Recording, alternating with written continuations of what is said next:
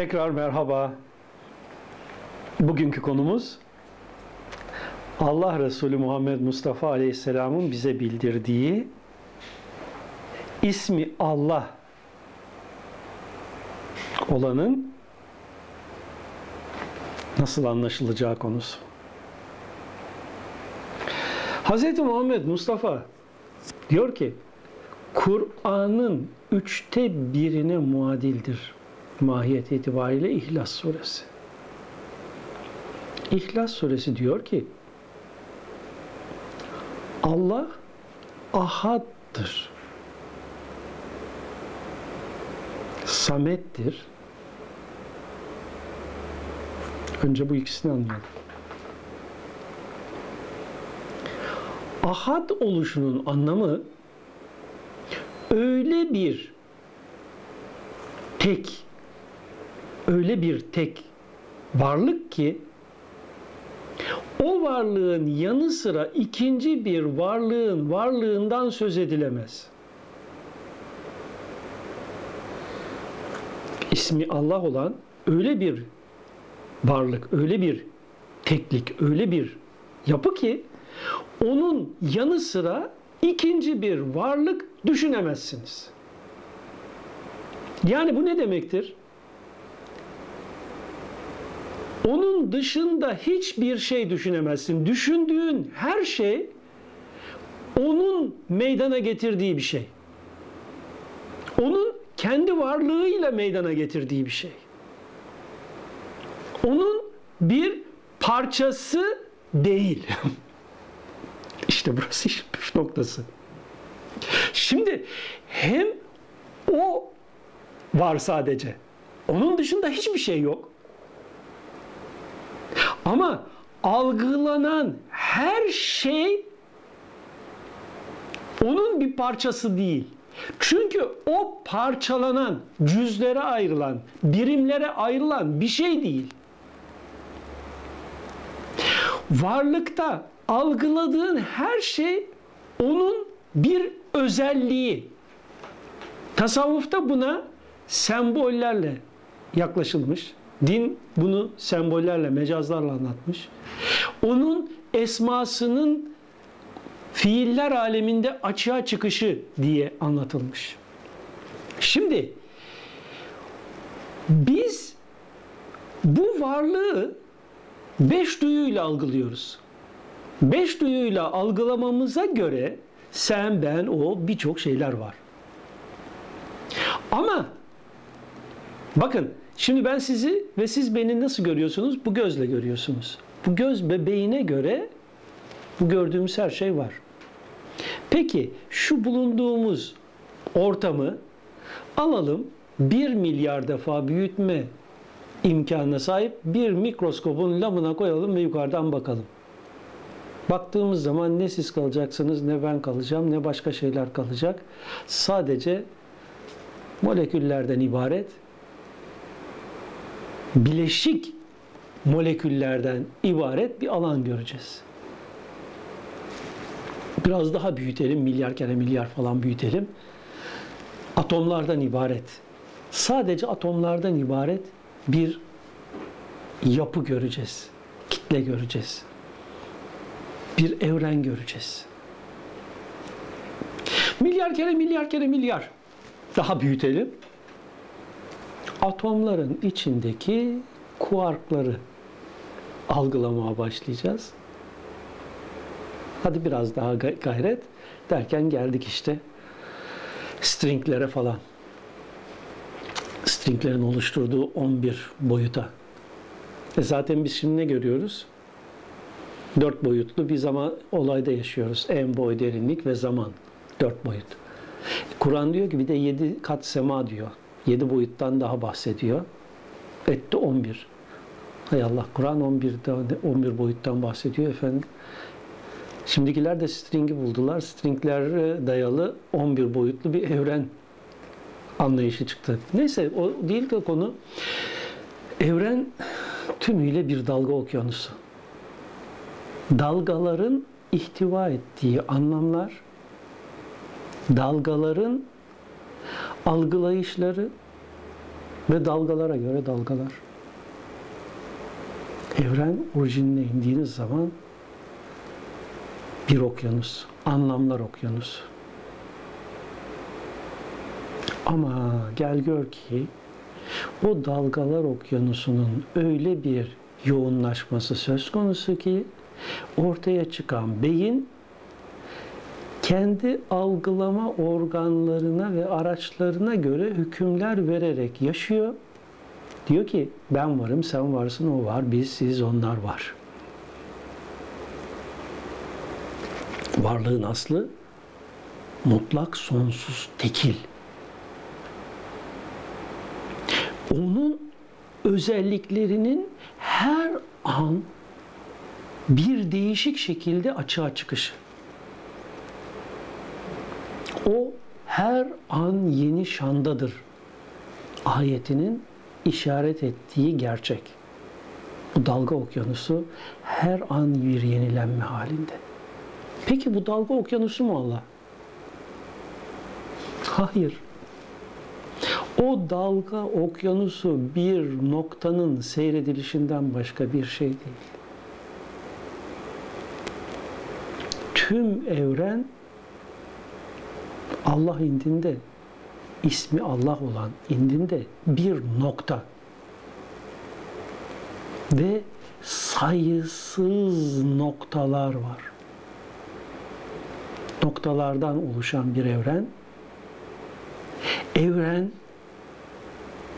sayısız noktalarla meydana gelmiş. String deyin veya quark deyin. Noktalar. O noktalardan oluşan sayısız koniler, bizler, varlıklar. İşte burada işin püf noktasına geliyoruz. Holografik evren gerçeği. Holografik evren gerçeğine göre evrenin tümünde var olan her şey evrendeki her bir noktada mevcut. Holografik evren gerçeği. Dolayısıyla evrende var olan her şey sizin her zerrenizde mevcut ama siz bunun farkında değilsiniz. Bundan perdelisiniz. 2000'lerde biz 2001'lerde 21. asırlarda falan biz bunları fark ediyoruz. O muhteşem beyin Allah Resulü Muhammed Mustafa 1400 sene evvel o çölün ortasında zerre küllün aynasıdır diyor. Zerre küllün aynasıdır. Holografik evren gerçeği de diyor ki evrende var olan her şey tümel yapı en ufak bir noktada tümüyle yansımaktadır diyor. Bakın o muhteşem beyin olan Hz. Muhammed Mustafa'ya. Size diyorum ki Kur'an'daki anlatımlar o günün insanının da idrak edebileceği, kabullenebileceği, idrak edebileceği demeyeyim ama kabullenebileceği ölçüde mecazlardır, sembollerdir. O Resulün, o muhteşem zatın anlattıkları bugün bizim bu çağdaş bilimlerle biraz deşifre edebildiğimiz. Ben o Allah Resulünden birazcık anlayabildiklerimi size naklediyorum, yazıyorum. Daha benim anlamadığım kim bilir neler. Olsun. Bu kadarını da anlamak beni mutlu ediyor ya. Belki sizi de eder. O zatın nasıl bir zata inandığınızın bilincini yaşamak sizde yeni ufuklar açacaktır. Çünkü onu daha iyi değerlendirmeye başlayacaksınız. Onun dedikleriyle acaba neyi kastetmişti diye düşünerek hayatınıza yeni yönler vereceksiniz. Namaz sadece yatıp kalkma değil. Oruç aç kalma değil. Ne? Onlara sonra geleceğiz. Evvela biz neyiz onu bir bilelim. Biz neyiz onu bir bilelim için işte Allah'ın sonsuzluğunu Allah'ın isim ve sıfatlarıyla işaret edilen manaların evrende her an yeni bir şan ve yeni bir oluş içinde olduğunu ve bütün bu oluşların da aslında bizim varlığımızda ve özümüzde her an tekrarlanmakta olduğunu önce bir anlayalım, fark edelim. İşte burayı anlamak için bir başka anlatıma dönelim. Gelin Kur'an'ın ilk ayetinin ilk harfini B sırrını. Size bakın bunu kendimden anlatmayacağım. Ben anlatsam beni tefe koyarlar, topa koyup uzaya fırlatırlar. Ben böyle bir şey demiyorum. Kim diyor? Bunu bakın kim diyor? Elmalılı Hamdi Yazır diye bir zat. Bu zat bana göre Türkiye'deki en mükemmel ve kapsamlı Kur'an tefsirini hazırlamış olan zat. Hak Dini Kur'an Dili isimli bu eseri 1940'lı yıllarda Diyanet tarafından bastırılmış. Ben Diyanet tarafından bastırılmış bu orijinalinin birinci cildinin 42 ve 43. sayfalarındaki B harfinin anlamıyla ilgili şu bilgileri size naklediyorum. Ki bu bilgiler maalesef daha sonra başkaları tarafından çıkartılmış, güncelleştirilmiş, kitaba alınmamış. Halbuki bütün Kur'an'ın sırrı da burada. Evet. Bakın ne diyor Hamdi Yazır. Merhum Allah rahmet eylesin. Nur içinde yatsın. E ağzı mı? Müfessirin diyorlar ki yani müfessirlerin en önde gelen büyükleri, gerçek işin özüne ermiş müfessirler, tefsir sahipleri, ezberciler, kelimenin şeklinde kalanlar değil. B harfinin buradaki manayı ilsakı ya mülasebet ve musahibet veya istihane anlamına gelir. Bu tevile göre, bu yoruma, bu anlayışa göre B ile başlayan besmelenin meali Allah-ı Rahman-ı Rahim namına demek oluyor ki bu da B'de mülabese manasına dönüktür. Bunun aslı bir niyabet itirafıdır.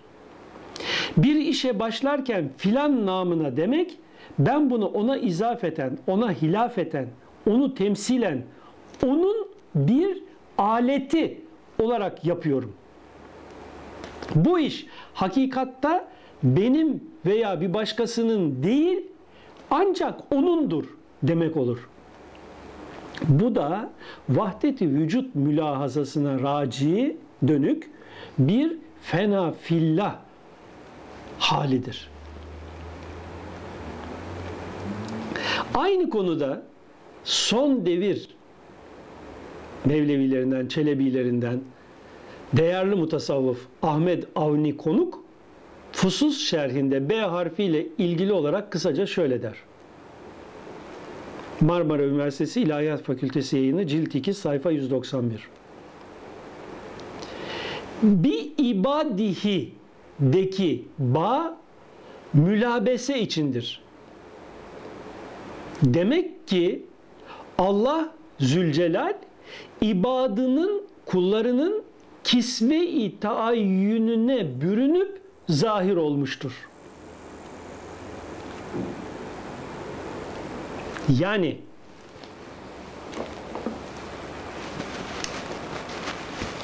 varlığınız tümüyle Allah'ın isimleri, özellikleriyle vardır. Ama siz varlığınızdaki o ismi Allah olanı kendinizin dışında ve ötesinde zannederek dışarıya, ötelere yöneliyorsunuz. Yukarılarda arıyorsunuz. Halbuki Allah sizin özünüzde, kendinizde. Bütün varlığıyla, bütün özellikleriyle. Onun bütün sıfatlarıyla varsınız. Hayat sıfatının varlığıyla haysınız, dirisiniz. Sizde hayat sıfatı olduğu için. İlim sıfatı sizin şuurunuzu meydana getiriyor. Mürit isminin işaret ettiği irade sıfatıyla bir takım düşündüklerinizi istiyorsunuz, arzuluyorsunuz ve onun kudret sıfatı sizde var olduğu için, açığa çıktığı için o kudretle o düşündükleriniz açığa çıkıyor. Dolayısıyla sizin varlığınız Allah'ın varlığına ait bir varlıktır. Onun için diyor ki ayet attığın zaman sen atmadın, atan Allah'tı. Senin Allah'ın lanetine uğramış olman, senin kendi varlığındaki Allah'tan gafil olman demektir. Senin Allah'a yakin elde etmiş olman, Allah'a yakin olman, kurb elde etmen, kendindeki Allah'ı tanıyıp var sandığın varlığının hiçbir zaman var olmadığını fark etmektir.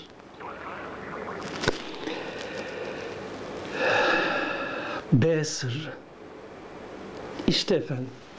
B sırrı ile Kur'an'ı okursanız Kur'an-ı Kerim'de B harfiyle başlayan ayetlerin manasını varlığınızda açığa çıkmakta olan Allah paranteziyle anlarsanız bambaşka bir Kur'an göreceksiniz. Bambaşka bir Kur'an okuyacaksınız. Dünyanız değişecek.